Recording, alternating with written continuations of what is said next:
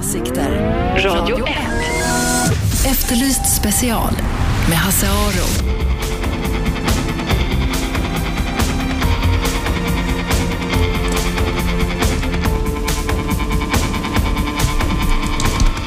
Välkomna hit, Efterlyst special. Regeringen har låtit, eller ska låta utreda huruvida det ska bli förbjudet att röka på uteserveringar i Sverige.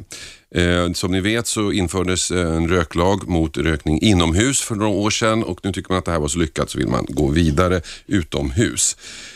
Alltså jag måste säga att jag är oerhört tveksam till det här. Alltså det här med rökning har för länge sedan slutat handla om en hälsofråga. Det är mera en moralfråga nu. Jag hävdar, utan att ha någon vetenskapligt stöd, att ingen människa någonsin har skadats av passiv rökning utomhus. Vi ska diskutera det idag. Lite senare i programmet, är det bra eller dåligt att förbjuda rökning, och har det egentligen med hälsoskäl att göra? En annan sak som är intressant faktiskt, och som inte kommer fram i debatten, är att staten som säljer cigaretterna i slutändan tjänar faktiskt på rökning. Rökning är lönsamt för staten. Det här ska jag utveckla efter en stund, men nu ska vi börja med något helt annat. Vi ska prata en annan form av droger, eller andra former av droger, nämligen nätdroger. Det går ett program här på Radio 1 som heter Online, går på lördagar och söndagskvällar, som nu i helgen handlade om nätdroger och hur man handlar droger på nätet. Ett ganska intressant program. Gabriella Lahti, det är du som är redaktör för det här programmet. Varför ville du göra program om nätdroger?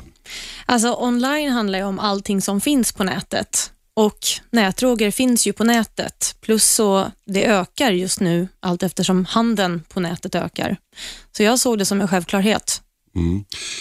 Du är ju i den generationen som använder nätet väldigt mycket. Blev du förvånad över att det fanns droger? Fanns det mer eller mindre än du väntat dig?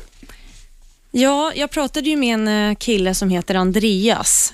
Och jag har försökt hitta jättemånga sidor, för jag tänkte att det skulle finnas hur många sidor som helst där ute. Men han förklarade för mig att det inte bara är att googla nätdroger, utan det finns vissa sätt man går tillväga för att hitta de här sidorna som säljer nätdroger. Och många av sidorna säger också att det här är bara för kemikaliska, det här är kemikaliska ämnen för forskning. Mm. Vi är väldigt stränga på att vi vill inte att ni ska använda det här till någonting annat än forskning. Så att ibland kanske man snubblar över en sån sida utan att veta vad det egentligen är för sida. Men om man nu vill ha tag i en drog, är det svårt? Om jag nu bestämmer för att jag vill ha en drog. Om man går in på Flashback är det inte svårt. Nej. Det är nog där det är nyckeln till allting.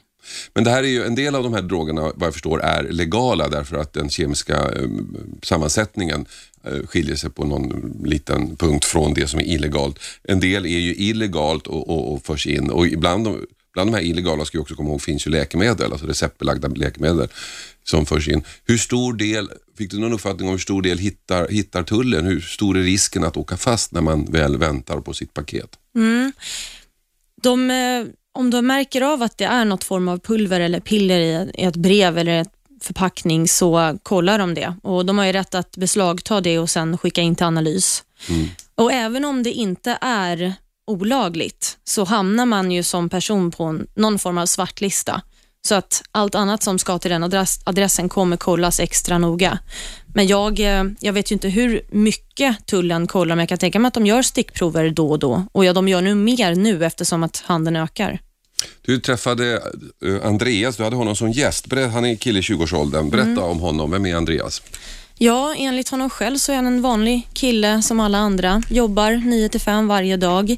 Och började med droger när han var lite yngre för han var deprimerad. Men han kom ur sin depression och insåg att det här med droger, det var inte bara för att tillfriskna, utan han faktiskt tyckte att det var lite kul också, som ett komplement till livet. Mm. Och han är absolut inte beroende. Som ett komplement till livet. Ja, men vissa har ju alkohol och vissa har cigaretter och vissa har andra preparat. Mm. Och han har andra preparat. Okej. Okay. Men säljer han själv? Mm, han säljer till kompisar ibland. Säger han? Mm. Men inte på en sajt, utan han köper från sajter och sen så säljer han vidare. Cash in hand då helt enkelt. Vi ska lyssna lite på Andreas. Här är det första utdraget då i din intervju, så berättar han om hur det går till helt enkelt. Nätdroger, när man ska köpa nätdroger eller vill utforska nätdroger, hur går det till egentligen?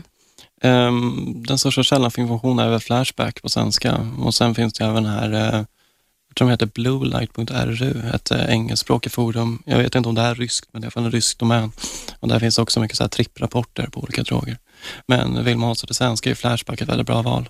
Vad gör man då? Man söker på en... Ja, man kollar upp. Det finns olika forum. Jag tror de faktiskt är introducerat ett nätdrogsforum nu också.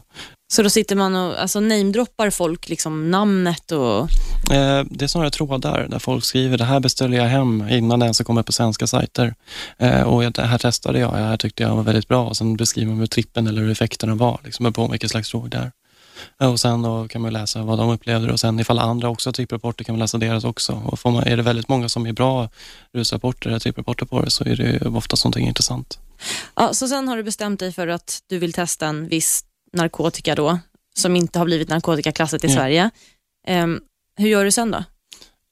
Då kollar jag för Flashback som är källan för mycket information där och kolla upp många som skriver ut vilken adress det är och vill de skriva ut det kan man alltid fråga några från kan PM alltså skriva i privatmeddelande så får man i sin inbox och skriver vilken adress är till den här hemsidan och sådär. Och vad kostar det ungefär då? Det varierar beroende på vad det är för någonting. Okej, men om du vill ha hur köper man en karta av 10 piller till exempel? Piller på karta är väldigt sällan som det är just nätdroger ofta som man är pulver om det inte är hemmapressade piller då. Men till exempel Etisolam som jag har beställt hem rätt mycket. Det kan kosta allt från, om man köper väldigt många, från 2 till 4 kronor per tablett upp till 15 kronor per tablett. Och så får man hem ett kuvert eller man går och hämtar på posten. Precis. Och jag som beställde mycket Etisolam gjorde det mycket från England och andra utländska sidor överlag. Så då körde vi UPS för att det här åkte oftast inte fast i tullen. Aha. Så, eller andra budfilmer överlag för kör med vanliga posten så åker det för mest alltid fast. Jag har fått cirka 1,000-1,500 sådana tabletter beslag till andra tullen. Men får du ett brev hem då som, från tullen där det står att... Ungefär 5 månader senare. Ja. Det står bara, hej vi har beslagtagit det här men ingenting kommer hända. Okej. Sen så försvinner de här? Ja, de förstör dem. Vi har beslagtagit här och ingenting kommer att hända. Är det så det går till? Ja, det verkar så.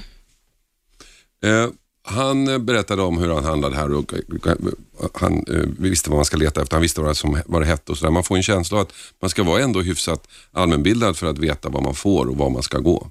Ja, alltså det är ju det som är problemet som jag försöker ta upp också i det här programmet. Att jag ser inte som... Problemet är inte att det finns nätdroger, att det går att klicka hem, men att man är mogen nog att veta vad det är man klickar hem. Mm. Hur kontrolleras det?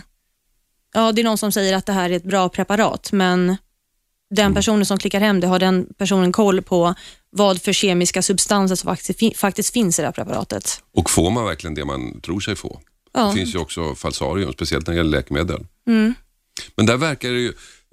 Alltså myndigheterna, de är ju väldigt noga med att påpeka att om man köper preparat på nätet då kan man få sockerpiller, man kan få vad som helst, man kan dö av det och ändå är den här handeln ganska stor. Jag har en känsla av att de som håller på med det här och de som handlar har betydligt större koll än myndigheterna tror. Mm. Ja, det finns ju någonting som tyder på att de alltid är ett steg före. När någonting blir narkotikaklassat så kommer ett helt nytt preparat ut som redan är förberett med en ny molekyl som kan säljas och har ungefär samma effekt som det förra preparatet. Och så har jag en känsla av att om någon försöker lura på en saker som inte är det de säger att det är så funkar inte det särskilt länge. Nej. Ni pratade också om i det här programmet om riskerna. Mm. Vad sa han rent generellt om riskerna? Han hade ju inte märkt några speciella risker just med nätdroger. Jag menar, han tyckte ju att cannabis skulle bli legaliserat till exempel. Och syftade på att alkohol förstör ju ganska många människor där ute i det här landet. Mm. Så nätdroger han har inte sett några problem med det mer än han har sett problem med alkohol. Du pratade med honom lite grann om farorna och vad det finns för risker. Vi ska lyssna på ett utdrag. De reportage och dokumentärer jag har sett, hört och läst, det är alltid liksom sådana här skräckexempel på personer som klickade hem droger och dog. Precis. Helt enkelt. Det finns ju, vad jag vet i alla fall, 2 exempel där. Det var ju den här Fendazepam också, benzodiazepin som fanns för några år sedan. Den var ju i princip helt livsfarlig. Den var ju från Ryssland från början så det kanske säger lite grann det också. Men då var det ju pulver alltihopa. Och då ska man ta lite grann på fingret. Och om man tänker att man tar bakpulver på fingret och det ska knappt synas, men det är tillräckligt mycket man ska torka av på en handduk. Så mycket skulle man ta av den, och det räckte, halveringstiden var på 60 timmar, så man skulle fylla på ungefär varannan dag för att det skulle liksom vara jämnt. Problemet där var att man fick hem en påse på några gram, och då kan man sticka ner fingret så hela fingret täcker. Sen sticker man i sig det. Så man väck i en vecka. Väck, hur då? Helt borta, man minns ingenting. Problemet med de som dog var det att de blandade alkohol och den här, eller opiater och det här. Och benzo och alkohol är ingen bra blandning. Man får väldigt ofta minnesluckor. Det är någonting jag avråder de flesta från att göra överhuvudtaget, för man blir bara väldigt konstig. Sen dessutom opioider och benzo, det är absolut ingenting man ska ta, för att det gör så att man börjar nodda, så man somnar till hela tiden, och på det så kan man då få andningsstillestånd. Och jag tror dessutom att någon som hade då tagit alkohol, någon opioid och den här Fendazepam, och det medierna fokuserade på det att de hade tagit Fendazepam och det var lagligt, därför att den boven i dramat, visst, det var ingen bra nätdrog, det var helt sjuk, men det som han dog av, det var andningsdepression, och det var då opioidernas fel, alltså morfin eller vad han hade tagit. Så det var nog alkohol och dens fel, och benson där, Fenazepammet, den har gjort så att han liksom blev avslappnad och somnade väldigt mycket lättare helt enkelt. Så de fokuserade på helt fel sak vad han hade dött av.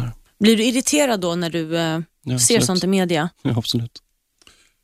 Det här var alltså ett utdrag ur ett annat radioprogram här på Radio 1 online som går lördagar och söndagar, som handlar om nätet, och nu helgen handlar om nätdroger.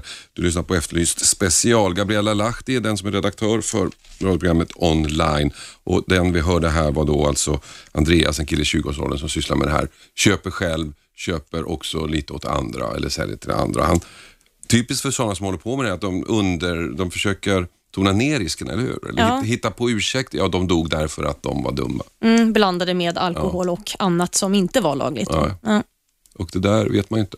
Han verkar ändå liksom kunnig. Han kan massa kemiska beteckningar och namn. Liksom. Jag frågade honom också lite senare. Han är väldigt intresserad av det. Ja. Han skulle vilja jobba med det kanske lite. Kanske det. Ja. Du pratade också med tullen förstås. Ja. Som är de som så att säga ska motarbeta, som har som uppgift att motarbeta det här och stoppa försändelserna på väg in till Sverige. Och du började med att ställa en ganska kul fråga, tyckte jag, när du pratade med, han hette Lars Hansson hette han, på Tullverket. Så här lät det. Jag ska nu ta och ringa upp Tullverkets narkotikaspecialist Lars Hansson. Jag vill nämligen ta reda på om det stämmer det jag har hört, att tullen har börjat odla knarksvamp. Ja, det gör vi ibland när vi ser att det kommer in då narkotiska svampar som liksom är satta i jorden i såna här speciella små lådor, kommer de in. Och då så ser vi och odlar de här själv för att se om det verkligen var narkotiska svampar, om de här hade kunnat bli narkotiska svampar utav det. Och det händer, men det är en rätt omständig process faktiskt. Det är mycket fokus på nätdroger, och då är det ju inte bara de här nätdrogerna som vi tänker oss, benämningen nätdroger med nya substanser, utan det är ju överhuvudtaget det som beställs via nätet, och det är ju ofantligt stor beställning via nätet när det gäller läkemedel och narkotiska läkemedel, så att internet är ju mycket i fokus överhuvudtaget just nu, det är det. Blir det mer och mer för varje år också? Ja, vi ser ju om vi går tillbaka i tiden att det har ju ökat. Överhuvudtaget handeln med internet har ökat, men införseln utav missbrukssubstanser har också ökat tack vare det ju att fokus har lagts mycket på internet, så att det ser vi. Sen är det ju så också att de brottsbekämpande myndigheterna har ju förstått sedan ett antal år tillbaka att det här är ju någonting som vi måste lägga fokus på. Där hörde vi alltså till sist Tullverket när det gäller nätdroger. Och Gabriella, ditt program, var hittar man det? Det finns på radio1.se, man kan streama eller ladda ner som podd. Så gör det, radio1.se, där ni också kan lyssna på det här programmet om ni inte lyssnar precis just nu. Det är dags för reklam. Efter reklamen så ska vi prata rökning. Jag påstår inte att alla icke-rökare är fundamentala moralister, men jag menar att de är överrepresenterade. Stanna kvar. Åsikter. Radio 1. Efterlyst special med Hasse Aron.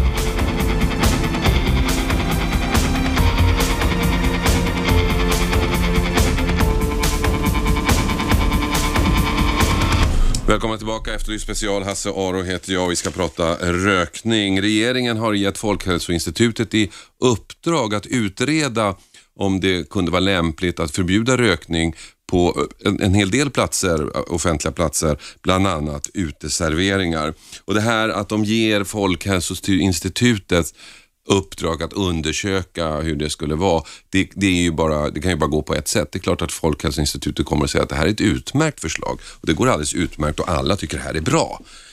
Det är ju som att, jag menar liksom, som man frågar får man svar. Jag röker inte längre. Jag har rökt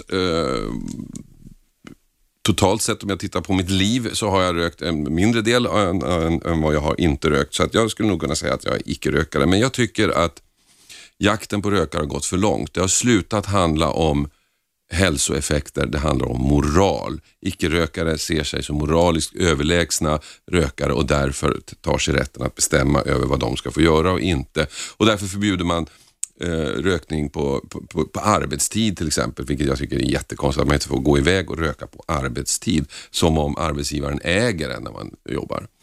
Jag tycker ingen ska behöva utsättas för hälsofaror för att andra röker. Så därför tycker jag det är helt okej med rökförbud på restaurangen. Men däremot så hävdar jag, utan att ha någon vetenskaplig bevis, men jag hävdar att ingen har någonsin skadats av passiv rökning utomhus. Dessutom handlar det inte om det. Folk ska inte få röka på sina balkonger eller i sina lägenheter. Och det som irriterar mig mest av allt, det är dubbelmoralen. Därför att det är staten som nu utreder det här. Det är staten som ska förbjuda. Men vilka tjänar mest på rökning? Det är staten. Dels genom all extra skatt som rökare betalar. Dels genom att rökare faktiskt dör tidigare än icke-rökare om staten sparar in väldigt mycket pensionspengar. Så tycker jag. Men alla tycker inte som jag. Vilket är lite märkligt. Men, och det förstår jag. Helena Truls på Aftonbladet. Du har själv beskrivit dig som rabiat icke-rökare. Ja. Vad tycker du om det jag säger? Nej, men jag tycker att jag tycker precis tvärtom. Ja. Jag tycker att det daltas för mycket med rökare. Jag förstår inte varför, till exempel, om jag sitter på en uteservering, det är vår, man får äntligen sitta ute och liksom inandas frisk luft. Och vad händer? Jo, det är som en krigszon av rökare. Det är rök som bolmar på en, precis som man ska ta den där tuggan av en god entrecote kanske. Och det stör mig som fan, om man nu får svära. Men varför är ditt rätt att inte bli störd viktigare än rökarens rätt att få leva sitt liv? Därför att, du tog upp hälsoaspekten, vilket, jag är astmatiker, vilket kanske gör att jag reagerar extra, för att man blir jättekänslig om 10 personer sitter och bolmar bredvid en, även om det är utomhus, så känner jag det. Så att jag tror absolut det finns direkta effekter av passiv rökning utomhus. Liksom. Men ska astmatiker få styra vad folk får göra? Nej, men jag tycker, det är väl ingen rättighet att få röka? Det är det väl? Nej, det tycker jag inte. Om jag vill röka, det är väl en rättighet? Ja, men då får du göra det på, i din lägenhet. Eller det får jag ju snart inte heller. Nej, och det är i och för sig bra, tycker jag också. Men vi lever i ett fritt samhälle. Var går gränsen för vad du och andra ska få tycka om vad folk gör själva? Alltså, vi är överens om att man ska inte skada någon annan. Nej. Det är vi överens om. Det är liksom, så den delen kan vi släppa då. Och jag tycker att ingenting som jag gör ska få skada någon annan, självklart. Men allt utöver det ska få göra. Ja, fast rökning skadar ju. Det skadar dig själv och det skadar andra. Ja, men det är min rättighet, tycker jag, att få skada mig själv. Ja, och det håller jag med om. Vad folk gör när jag inte ser, det bryr jag mig inte om. Men jag, som sagt, jag tycker att jag får ofta den liksom kommentaren tillbaka att, men vad är nästa steg då? Ska man förbjuda tjockisar? Att du inte får en grön tröja på dig på stan, eller? Men jag tycker att det blir lite larvigt liksom, för att jag tycker att rökning, jag kan inte förstå folk som röker. Det finns ingenting positivt med. Men måste du det? Nej, varför måste du förstå det? Nej, det behöver jag inte förstå. Men det finns så många argument för att man inte ska få sitta och bolma på någon, vare sig det är inomhus eller utomhus. Jag tycker det är helt... utomhus, nej. Jag tycker inte. Alltså jag kan tänka mig en rökare och en icke-rökaravdelning på utserveringen så att man slipper få rök precis. För det är obehagligt även om jag hävdar. Men det kommer ju blåsa på en i alla fall. Ja, men så är det ju när man bor i en stad. Folk gör saker som du irriterar på. De tränger sig före. De luktar illa. Ja. De är fula. Men det är ju ingenting som får mig att behöva ta astmamedicin eller, nej. Alltså du vet. Men nu kör du astmaargumentet. Alltid när man diskuterar rökning, då kommer astma eller barnen. Tänk på barnen. Ja, men det är också i den här utredningen som Folkhälsoinstitutet ska göra, så fokuserar de ju på barnen just. Ja. Jag vet, man får inte, men det där tycker jag, man får inte stå vid en lekpark och röka. Och då hävdar jag att inga barn har skadats av folk som har stått bredvid lekparken och rökt. Alltså det beror väl på hur många som står där och hur ofta. Ja, det tror jag inte på. Jag tror att barn som leker i Stockholm eller på lekplatser, det finns andra hälsofaror som är farligare än rökning. Jag menar bilkörning till exempel och dubbdäck och allt det där. Det här är ett ämne man kan diskutera, men vad tycker du om statens dubbelmoral? Alltså staten, om vi ser om rökning är en drog, då är ju staten langaren. Mm. Ja, men det du tog upp där, absolut, det är dubbelmoral. Samtidigt så kostar ju rökare extremt mycket. Ja, fast jag hävdar om upp mot 30 miljarder per år. Så att det är ju, jag vet inte, det kanske går jag inte ut där. Jag hävdar att det där är fel. Vi gjorde ett program för många år sedan med Robert Aschberg om rökning. Då tog vi med pensionsbesparing, alltså rökare dör typ 10 år tidigare. Och då tog vi med det man tjänar på insparad pension. Och då är de lönsamma. Det bästa för samhället, mest lönsamma för samhället är att vi jobbar till 65 och sen dör vi. Det är det mest lönsamma. Men det känns ju också lite cyniskt att säga, ja men rök du så dör du lite tidigare. Ja men det är lite så. Här, köp cigaretter, betala jättemycket skatt, men släng dem sen. Det är också lite konstigt. Om du ska ha staten. Ni hör, det här är ett ämne som engagerar er som lyssnar, det är övertygad om. Ni får vara med och prata om det här. 0200 11 12 13. 0200 11 12 13 är jakten på rökaren handlar om moral som jag hävdar, eller är det som Helena menar att det är helt okej och man måste som icke-rökare ha rätt att i alla lägen slippa tobaksrök? Vad tycker du som ringer? 11 12 13. Det är många som redan ringer förstås, och det förstår jag, det här är ett ämne som engagerar. Vi börjar där. Hallå, vem där? Hallå, vem där? Ja, Kai. Hej Kai. Jag tänkte vara med den här personen som sitter där och säger att det är vidrigt med rökare utomhus när hon sitter och äter sin entrecôte. Ja. Vad är det då för positivt i det? Att äta det. Äta entrecôte menar du? Ja. Det var ju bara ett exempel på någonting som är gott att äta. Ja, men det är ett intressant exempel. För att vem främjar det? Att jag äter kött? Ja. Ja. Det känns som frågan retoriska. Vi ska reklam snart. Kom till poängen. Men jag vill veta alltså varför hon tar sig rätten. Att äta entrecôte? Ja. Och tar den från vem menar du? Djuret som är dött? Ja, exakt. Ja. Och när inte du har rätt att ta din cigarett. Ja, du menar det. Och njuta av det, eller? Men jag kan förstå din poäng. Alltså det var ett exempel bara på att det är så jäkla trist när man ska sitta ute och äta och njuta av att det är sommar och vår och härligt. Och så precis när man ska äta så får man liksom en pust med rök på sig. Jag tycker det är så tråkigt. Men hur ofta händer det? Vad säger du? Hur ofta händer det? Ja, varje gång man sitter på en uteservering. Det är en realistisk situation. Det är ju inte till verkligheten. Men, det är taget ur luften. Kai, jag håller med dig på en punkt. Och det är lite grann också min poäng att vägen mot helvetet är ju kantad med goda intentioner. Och först förbjöds rökning där och sen ett steg till och ett steg till och ett steg till. Och snart är vi inne på kött. För att min argumentation är att det handlar om moral och snart kommer då de som inte vill att vi ska äta kött. För då finns det inga andra kvar så vi tar köttätarna. Strax efter tjockisarna. Jo men också, det går ju bra att du vet, sitta ute och då på ett café men... Den här biltrafiken, eller mobiltrafiken också, med de här signalerna som far omkring. Kaj, vi måste ha reklam nu. Tack för att du ringde. Vi fortsätter debatten i andra som vill vara med. 0200 11 12 13, 0200 11 12 13. Jag tar samtal under reklamen. Radio 1. Efterlyst special med Hasse Aron.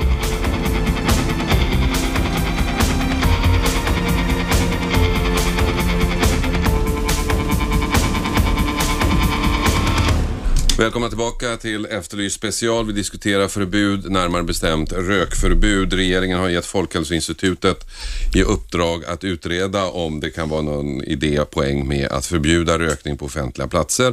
Folkhälsoinstitutet kommer, sätter jag mitt högra ben på, säga att ja visst, det är ju en jättebra idé, och så kommer regeringen att besluta om det. Jag tycker då att när det gäller rökning så har vi för länge sedan lämnat hälsoaspekten. Nu handlar det bara om moral.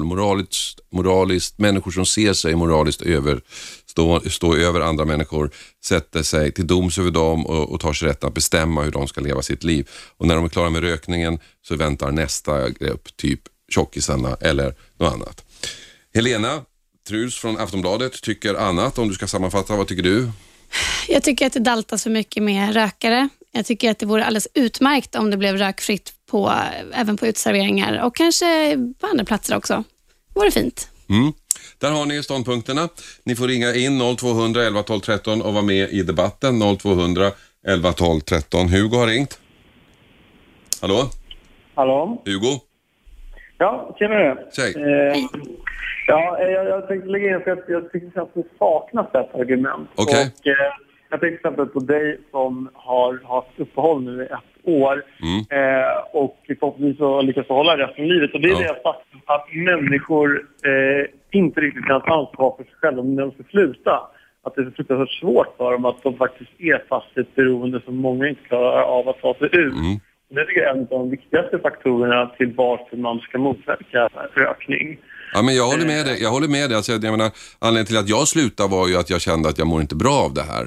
Men min poäng är att det var ju ett beslut som jag tog utifrån ett eget beslut och en hälsoaspekt. Men förbjuda rökning på uteserveringar menar jag har ingenting med hälsa att göra längre. Fast det kan ju hjälpa många. Det fortfarande har, för att det bidrar fortfarande till att det är lättare att röka. Det är lite som, man kan ju dra ett steg längre till föräldrar eller gravida kvinnor. Till exempel min mamma, hon hade problem med att sluta röka när hon var gravid. Och det går ju direkt ut över barnen i andra hand. Ja, men det har jag inga problem med. Att, jag menar, det jag säger, det jag gör och mina val får inte skada någon annan. Och det gäller inte bara rökning, det gäller ju allt, tycker jag. Ja, men det har ju fortfarande grundfaktumet att det var ju så att hon valde att nej, men jag ska röka nu när jag är gravid. Utan det var ju så att hon inte klarade av att låta bli. För att drogen är så stark, menar du? Det är det som är huvudsakliga problemet, att men desto omständigare du gör för personer röka så kan du rädda folk som inte har börjat röka. Det tänker jag framförallt på ungdomar. Okej, men då köper jag ditt argument för en stund. För argumentationens skull så tror jag på vad du säger, och då undrar jag, varför förbjuder vi inte rökning, punkt? Ja, det är det man strävar och kan göra, men det kommer aldrig gå att göra. Nej, vet du varför det inte kommer att gå? Därför att staten tjänar för mycket på rökningen.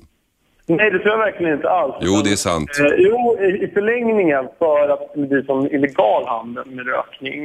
Ja, det. Och man skulle inte lyckas helt och hållet i vilket fall. Men jag tror framför allt det, för att den politikern som skulle genomföra det skulle inte bli så lång i sin karriär.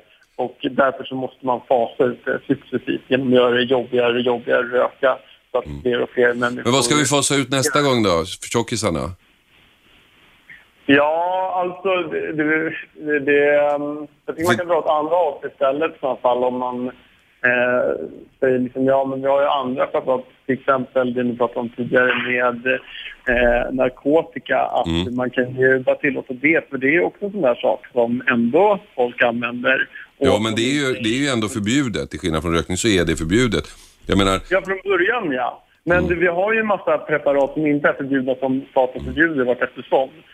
Och då kan man väl lika gärna säga att nej, men varför ska vi börja förbjuda dem för? Det kommer ju ändå in, och de tjänar ju pengar på det här också, för det är ju människor som kortar sina liv liknande där med. Och att människor är tjocka, det är klart att det är ett hälsoproblem, och som man får göra vad man kan. Jag tycker till exempel att straffbeskattar godis och inga problem att göra, och andra olikheter, medan man kan ge skattelättnader på grejer som generellt sett är hälsosamma. Men i det långa perspektivet, vill vi ha ett samhälle där politikerna går in och bestämmer vad de tycker är nyttigt och sen så styr ditt liv? Vill du verkligen ha det så? Nej, det är inte att där de styr helt och hållet, men där de kan sätta en riktning. För det är lite som, alltså, det är det som är deras utgångsläge, det är det som har en lag i Sverige. Att det ska finnas behållningssätt som folk måste hålla sig till. Och om man nu vill bryta mot dem så blir det någon form av åtgärd mot det. Och sen beror det helt på hur allvarligt är det nu som så att vi har människor som vill röka. Ja, men då får de röka. Men det ska vara jävligt obekvämt för dem att röka. Likadant ifall vi då skulle se till människor som blir tjocka. För jag tror alltså vi är med tjocka människor likadant. Jag tror inte att de väljer att jag vill vara tjock. Utan det är någonting som går redan från... Alltså de flesta som får fetma är redan tjocka från barn. Men i grunden handlar det lite grann också om vem ska bestämma, vilken norm ska styra. Du säger att vi har ju en demokrati, vilket betyder att det är vi som röstar fram politikerna. Ja, men en demokratis viktigaste uppgift är ju att skydda minoriteterna. Vad sa du nu? En demokratis viktigaste uppgift, eller en av de viktigaste uppgiften, är ju att skydda minoriteterna. Man kan ju inte bara fatta man demokratiska beslut behandla folk hur som helst. Jag vet inte om jag håller med om överhuvudtaget med tanke på att en demokrati huvudsakligen ser till den stora skalan i och med att det är de som får rösta fram. Det är alltså, demokrati är ju alltid bäst när man är på rätt sida. Precis. Men det är det jag menar, vem avgör vad som är rätt eller fel. Du, Hugo, jag måste släppa in någon annan. Tack för dina synpunkter. Tack själv. Hej då. Hej då. Emir, är du kvar? Ja, jag är kvar. Vad tycker du? Nej, jag tycker att det är så larvigt. Jag vill hälsa först till dig och lilla damen måste jag uttrycka mig så här som sitter där och kommenterar. Varför är jag liten för? Ja, för att dina synpunkter mot rökning och vissa saker är ju väldigt små kan man säga. Mm-hmm. Därför kallar jag det för lilla damen. Ursäkta uttrycket, men det är så jag känner just nu. Men röker du själv, Emil? Ja, det är precis vad jag tänkte säga. Jag röker 3 paket om dagen och det har jag gjort i 22 år. Ja. Och jag har astma och har kol också. Ja. När det gäller astma, det känner jag absolut ingen besvär just av rökning. Det där har jag inom familjen och det där har jag liksom... Ja. Men, kolet måste du... Kolet kommer från nikotin, det är jag helt medveten om. Det förstår jag. Men tycker du inte det vore skönt då att kunna sluta? Självklart, jag skulle ge allt vad jag kan för att sluta. Men det vad jag vill säga är att hon säger att den där rökförbud på uteserveringar och sådär skulle hjälpa till någon att sluta. Är det verkligen så att någon tror att vi rökare, nu pratar jag om rökare som har rökt i flera år, röker bara för att vi tycker det är gott att röka? För att vi mår bra av det där. Det gör vi inte. Det finns inte en enda rökare. Man tycker att man mår bra och man njuter av rökning när man väl börjar. Och då är det ungdomar framförallt. Jo, men där är också ett viktigt argument. Och jag tror att skulle man förbjuda rökning på utserveringar så skulle det kan ju påverka att färre faktiskt inte börjar röka. För jag tror att det är där många ungdomar börjar röka. Det tror jag absolut. Förbud är starkare än föräldrarnas sätt att uppfostra sina barn och förklara vad rökning innebär. Men det tror jag i vissa fall. Ja, men lyssna. Jag har en dotter som är 17 år och jag har gjort allt. Inte bara vad jag har kunnat utan jag har läst och jag har försökt få hjälp för att få henne att aldrig börja röka. Tro mig, hon kom i tonåren, hade sån umgängeskrets som rökte och hon började röka. Mm. Och så helt plötsligt skulle jag sitta och tro att om det hade varit förbud då skulle min dotter inte börja röka. Du, Emil... Hon började röka när det var förbud för henne i skolan, hemma, på ut överhuvudtaget för att hon riskerar att bli sedd av någon och då kommer pappa bli arg och så vidare och så vidare. Så det var förbud för henne men hon började ändå. Ja, men det är klart att förbud kan ju också trigga igång speciellt tonåringar kanske och göra precis för dem. Ja, det är en sak. Det är ju, absolut. För oss vuxna som redan röker och har rökt i många år kan det vara värre än att en läkare säger till mig: hörru, om du fortsätter så här, du dör inom några år. Om du slutar, då förlänger du ditt liv med 10-15 år. Men vad du menar, Emir, är att sluta röka, det vill du, men det här är inte rätt metod. Ja, men självklart. Men jag ska ge dig tips. Du måste hitta sätt och hjälpa folk att sluta röka istället för att du köra med konstiga förbud. Men jag ska ge dig tips. Jag slutade röka, det finns en kurs som heter Easy Way. För du låter som om du verkligen behöver sluta röka. Kol är ingenting att leka med. Min mamma dog i kol. Det är ingenting att leka med. Så jag tycker... Googla på det, Easy Way. De hjälpte mig faktiskt. Jag vet inte om det här är reklam eller inte, men vi skiter i det. De hjälpte mig. Jag tycker att folk ska sluta röka. Det tycker jag verkligen. Jag tycker inte det är bra att röka, men jag tycker inte andra ska bestämma över det. Emir... Jag ville bara påpeka en sak till i jämförelse med rökning. Exempelvis, jag är väldigt allergisk mot olika kryddor och lukter och sådär. När jag sitter på en uteservering och damen sitter och äter sin entrecôte eller kebab med vitlökssås exempelvis och konstiga kryddor, jag spyr varje gång jag känner sådär. Ja. Om jag står i kassakö och så står någon bakom mig eller framför mig som har ätit vitlök på något sätt, då måste jag springa därifrån direkt och spy. Och då mår jag inte bra. Tycker hon att jag borde kräva att man ska förbjuda folk äta starka kryddor eller det där låter jättejobbigt. Det är förmodligen nästa steg. Jag måste släppa in nästa nu. Tack för att du ringde. Hallå Martin. Hej. Hej, du har fått vänta länge. Ja, det är ingen fara. Intressant debatt. Ja. Jag vill verkligen hålla med i ditt råd till Emir om att sluta röka och söka hjälp för det. Ja. För det är där min poäng ligger. Att varför göra det på något sätt enklare för... Eller varför inte göra det så svårt det bara går för folk att röka i min poäng. Precis. Men varför ska... Men om de som gör det svårt att röka, det är ju staten... i slutändan. Och det är de som tjänar pengar. Det är de som är langarna. Jag har diabetes. Och när jag kom in på diabetesmottagningen som delar lokal med dialysmottagningen som har många patienter som har fått sina problem på grund av bland annat rökning, så ser jag att det är inte någon gratis vård. Nej, det är det inte. Det håller jag med om. De kostar per dos. Ja, de kostar under en period ganska mycket pengar. De har under sitt liv betalat väldigt mycket skatt. Men den stora poängen är att de dör tidigare. Och då sparar man pengar på dem. Jag förstår att det är jättebra synpunkt eller utgångspunkt för en debatt. Men jag tror inte att den håller i längden. Och det vi vill gemensamt är väl att alla ska må så bra som möjligt. Då ska man väl lägga krutet på vad staten och butiker ska erbjuda. Det kan man ju lägga på mycket annat som är mer förstärker livet istället för att förpesta livet. Jo, men jag skulle tycka det var konsekvent.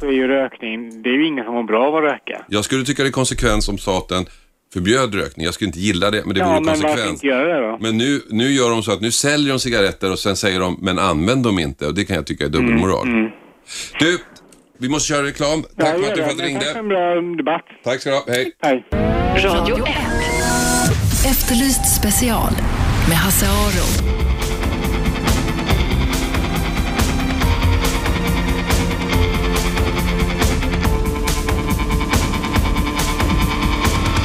Efterlyst special, vi diskuterar rökförbud.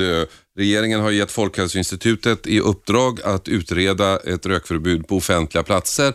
Bland annat då busskurer, utanför lekplatser och uteserveringar. Och det är klart att Folkhälsoinstitutet kommer att säga att jo, men det här är en jättebra idé. Vad skulle de annars säga? Jag tycker att det här är moral och från statens sida är det dubbelmoral. De icke-rökarna ser sig själv som lite bättre människor än de som röker och har därför rätten att bestämma över deras liv. Så tycker jag, och jag röker inte, vill jag säga. Helena Truls, från Aftonbladet tycker tvärtom. Vänta, ska du få mikrofon? Varsågod. Hörs jag? Ja. Jag tycker att man ska göra det så svårt för rökare som möjligt. Man får inte glömma att ungefär 25% av alla cancerfall är rökare. Ungefär, och nu tar jag statistik från Cancerfonden och Folkhälsoinstitutet. Runt 200 personer per år dör av passiv rökning till och med. Och det kostar samhället extremt mycket pengar. Man pratar om upp mot 30 miljarder kronor per år. Det finns många argument för att man ska få ner rökningen i Sverige. Jag hävdar att när Folkhälsoinstitutet säger att det kostar pengar, då ljuger de. För att totalt sett tjänar staten på rökarna eftersom de dör tidigare och man sparar in pensionspengar. Och det är de stora kostnaderna. Alltså folk som lever till de är 100 och är på långvården i 20 år, de kostar pengar. Folk som dör när de är 65, de är lönsamma för staten.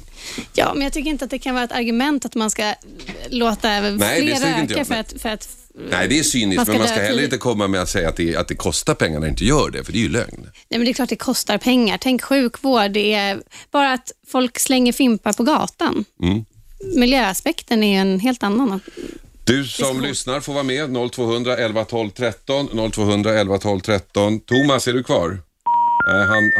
Han tröttnade, jag förstår honom, han fick vänta länge. Men det är fler som ringer. Hallå, vem där? Hallå, hej. Hej. Det är Hector här. Hej Hector. Jag ska fatta mig väldigt kort. Det handlar om räkare versus icke-räkare. Ja. Och moral. Vems rättigheter väger mest? Ja. Alltså, jag som icke-räkare vill inte att mina kläder ska lukta rök, och jag vill vistas var jag än vill gå. Ja, ja. Jag vill äta på uteservering och sådär. Å andra sidan så har man var och en sin egen vilja. Och så har man rätten att välja om man vill räcka eller inte. Men då tänker man sådär. Om räkaren räcker och mina kläder luktar illa, då tar jag illa vid. Alltså. Han tänker mina rättigheter. Och om jag säger till räkaren att snälla, kan du räcka någon annanstans, så tar han illa vid. För att jag ber personen att flytta på sig. Men det är helt rätt. Men då menar jag att det som har hänt nu är att vad man skulle kunna göra är att man säger till rökaren, måste du röka här? Kan du inte röka där borta? Så gör man en liten plats där rökaren får röka. Men det gäller ju inte längre, utan nu är det så att du ska inte röka alls, tycker jag. Och då tycker jag, i sådana fall, om vi pratar utifrån ditt resonemang, att dina rättigheter plötsligt är mer värda. Och det kan jag inte... Ja, det är det jag menar, liksom, att vems rättigheter väger mer? Alltså, synförnuft, rättigheter eller politikernas beslut. Alltså man kan inte, jag håller med dig om att det är inte bra att tvinga människor att göra en sak. Man kan inte bara säga så här, man får inte räcka, punkt slut. Imorgon kanske de säger man får inte äta sallad eller äta kött eller så. Det funkar inte på det viset. Det här ska mer vara baserat på synförnuft och respekt. Precis. Än på lag, alltså. Precis, Helena. Ja, det är ju det här med respekt. Ja, men det är det här med respekten att vi pratar om, alltså om vi pratar generellt om rökare, så är det ju ett väldigt jobbigt beroende. Som ju mer du röker, desto starkare blir beroendet, och jag förstår så är det jättesvårt att sluta röka. Men det är konstigt att personer med det här starka beroendet ska ha på något sätt rätt att utsätta min hälsa för någon slags fara. Nej, men det har han inte. Det är ingen som har påstått. Jo, fast det har han ju om det som du säger, att ja, men sitta här på utserveringen och rök. Jo, men sitta på den delen av utserveringen och rök då, det säger du nej till. Vad sa du, Hector? Det handlar om passivräkning. Ja. Alltså, man röker utan att vara rökare. Alltså man andas in rökarens rök som den släpper ut. Som dessutom jo, men där är alltså, ingen ska skadas av någon annans rökning. Men ta det här med att man inte ska få röka utanför en lekplats till exempel. Det är ju bara löjligt att påstå att någon skadas av att någon står 20 meter längre bort och röker utomhus. Ja, det är löjligt. Man ska inte förbjuda, utan man ska ändra mentaliteten på folk. Alltså, man måste ta hänsyn till andra personer. Jag röker, okej, men då ska jag inte utsätta någon annan för min rök. Om jag vill röka, då är det upp till mig. Det ska vara min rätt. Men det ger mig inte rätt att någon annans person ska liksom kläder ska lukta rök eller så. Förstår vad jag menar? Vad är jag ute efter? Jag förstår precis vad jag är ute efter. Ja. Du, tack för att du ringde. Tackar. Jag tror att du får bli sist idag faktiskt, Hector. Klockan far iväg. Helena, slutord? Nej, men nu är vi väldigt inne på utserveringar här. Folkhälsoinstitutet ska ju även se över andra offentliga platser som trapphus och sådär. Men jag tänker, alltså, visst, det kanske inte är så att även om man förbjuder rökning just på utserveringen att folk slutar röka. Men jag tror att stryper man ner möjligheten för folk att röka, så tror jag att det kommer ge en positiv effekt. För att rökning är ju extremt socialt betingat. Jag tror att det är så många börjar röka, och det är så många fortsätter att röka och på något sätt känner att det är okej att röka för att man sitter där i. Men då har jag en sista fråga till dig. Om jag nu vill röka, jag vet att det är farligt, allt det där, bla bla bla, jag vet det. Jag vill röka. Ja. Var ska jag göra det då? Ja, men du kan väl gå på gatan och röka. Ja, men då kommer ju någon och får rök på sig och det luktar illa och det ser illa ut. Och jo, men då kan man ju mer parera. Ser jag att du kommer emot mig och röker, då kan jag gå över på andra sidan. Perfekt. Säger alltså Helena Truls från Aftonbladet, rabiat icke-rökare. Vi har diskuterat rökning här idag. Det har varit en kul debatt tycker jag. Det är ett ämne som berör. Det är inte nyttigt att röka. Jag tycker alla som vill ska försöka sluta röka och få hjälp med det. Men samtidigt någonstans när moralen tar över handen, det är då jag blir allergisk. Och det känner jag att det gör det när det gäller rökning. Vi hörs imorgon. Hej då. 101,9 Radio 1, Sveriges nya pratradio.